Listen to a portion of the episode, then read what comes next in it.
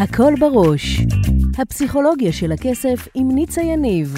עושה לי טוויסט כלכלי. ברוכים הבאים לפרק נוסף בפודקאסט הפסיכולוגיה של הכסף עם ניצה יניב. גם היום אנחנו הולכים לעשות טוויסט בחשיבה, לדבר על מערכת היחסים שלנו עם כסף ועל חסמי כסף, וגם לגלות איך תת המודע שלנו מנהל אותנו ואיך ליצור הצלחה כלכלית. יישארו איתי, מיד מתחילים.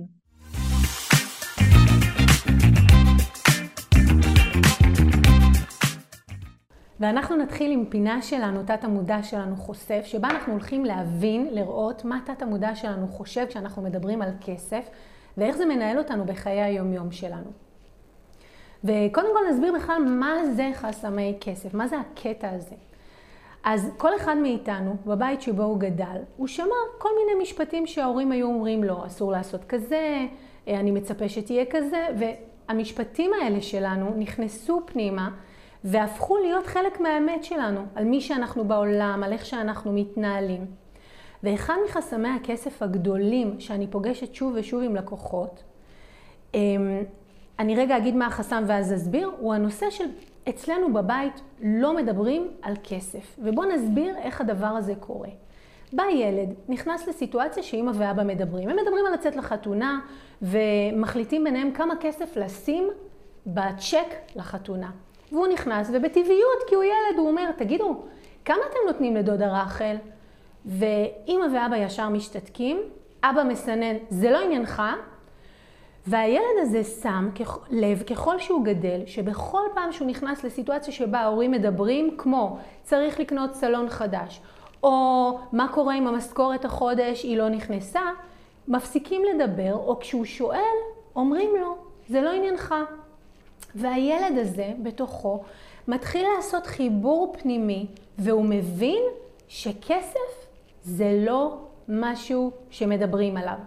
וזה מתחיל כאמונה, הוא הולך בעולם, וכשהוא נכנס לסיטואציה שבה אנשים אחרים מדברים על כסף, והוא מדבר, הוא נכנס משתלב בשיחה, אז הוא יודע שהוא צריך לשתוק, כי עכשיו הם דיברו על זה, על כסף, והוא לא מדבר על כסף.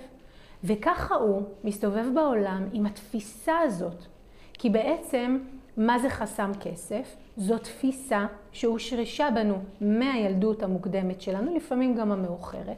היא הופכת לאמת שלנו, וככה אנחנו מסתובבים בעולם ומאמינים שככה העולם מתנהל. עכשיו, האם יש בתים אחרים שבהם ההורים כן מדברים על כסף? ברור. האם יש בתים שבהם ההורים מושיבים את הילדים ומסבירים להם כסף ומדברים איתם? ברור. אבל בבית שלו, הילד, לא, לא, לא לימדו אותו, לא חינכו אותו, לא הראו לו שזה בטוח לדבר על כסף. בואו נעשה, נריץ קדימה כמה שנים ונהפוך את הילד הצעיר הזה, החמוד, למבוגר. והוא הופך להיות שכיר. והוא יושב מול הבוס, והוא עכשיו רוצה העלאה בשכר, כי בשנה האחרונה הוא עבד מאוד קשה. והוא יודע שהוא נותן הרבה יותר ממה שהוא מקבל מבחינה כספית. אבל הוא בבית, לימדו אותו שלא מדברים על כסף. אז הוא עכשיו צריך לבוא לבוס ולהגיד לו, מגיע לי יותר כסף.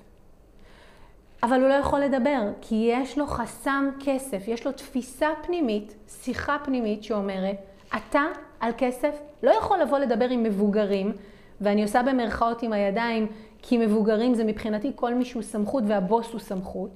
ואז הוא מתחיל להתבשל וחוזר הביתה לאשתו ואומר לה, תקשיבי, מגיע לי העלאת שכר. ההוא שהתחיל אה, חודש לפניי, כבר מקבל יותר ממני, עשו לו חוזה אישי, למה לי הם לא מעלים?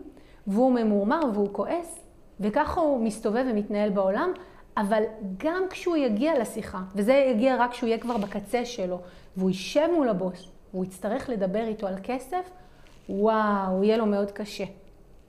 רגע, אני עוזבת את השכיר בצד, ורגע נגיד כמה מילים על עצמאי.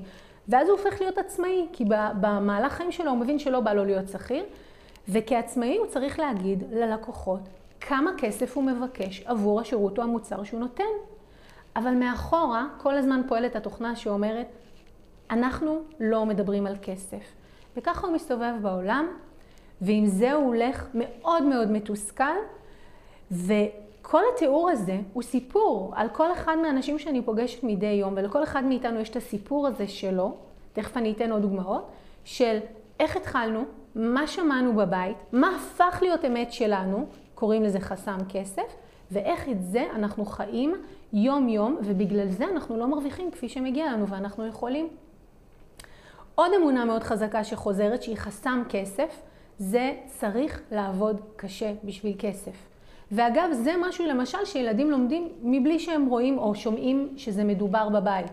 הם רואים את אבא יוצא לעבודה, איך, איך אה, אמרו לי לקוחות, מהזריחה ועד השקיעה, וחוזר בשעה מאוד מאוחרת. תמיד הוא טרוד, תמיד הוא עייף, והוא עובד מסביב לשעון, והוא רק חושב איך עוד הוא יכול להרוויח כסף כדי לעזור לילדים, ו- ולהרוויח בשביל שיהיה למשפחה יותר. כל הדברים האלה הם דברים שמדי יום חווינו, ראינו, פגשנו בבית, ואיתם אנחנו מסתובבים בעולם, ואותם אנחנו חיים הלכה למעשה, והדבר הכי מדהים, ובגלל זה אנחנו מקיימים את השיחה הזאת, את התוכנית הזאת אחת לשבוע, אנחנו מנחילים את זה לילדים. כי כשהילדים באים ושואלים אתכם, תגידי, כמה שמת במעטפה לחתונה של, מה אתם עונים להם? אתם אומרים להם, אה, לא עניינך? או אתה לא גדול מספיק? או שאתם אומרים להם, אה, שמתי לו 450, אנחנו מאוד אה, לא קרובים, אבל אני חייב ללכת לאירוע הזה, ושמתי את הסכום הזה. אז אני שולחת אתכם באמת עם המחשבה הזאת, ולהיות איתה עם כל הדברים שדיברנו עליהם.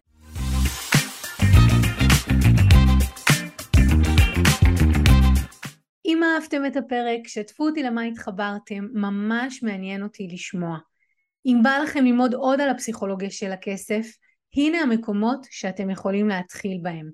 באתר ניצayניב.com תוכלו להזין לתוכנית הרדיו השבועית שלי שנקראת הכל בראש, וגם להצטרף לקבוצת הפייסבוק שלי, הפסיכולוגיה של הכסף עם ניצה יניב. אם אתם עדיין לא עוקבים אחריי בפייסבוק, באינסטגרם או ביוטיוב, זה בדיוק הזמן לעשות את זה. אלה מכם שרוצים להעמיק, אתם יכולים לפגוש אותי אחת לחודש במפגשים הקבוצתיים לאימון בלייב, או להצטרף לקורס המקיף לשחרור חסמי כסף. תמיד תזכרו, השינוי שלכם עם כסף מתחיל כאן, במקום שבו כסף ותודעה נפגשים. ניפגש בפרק הבא.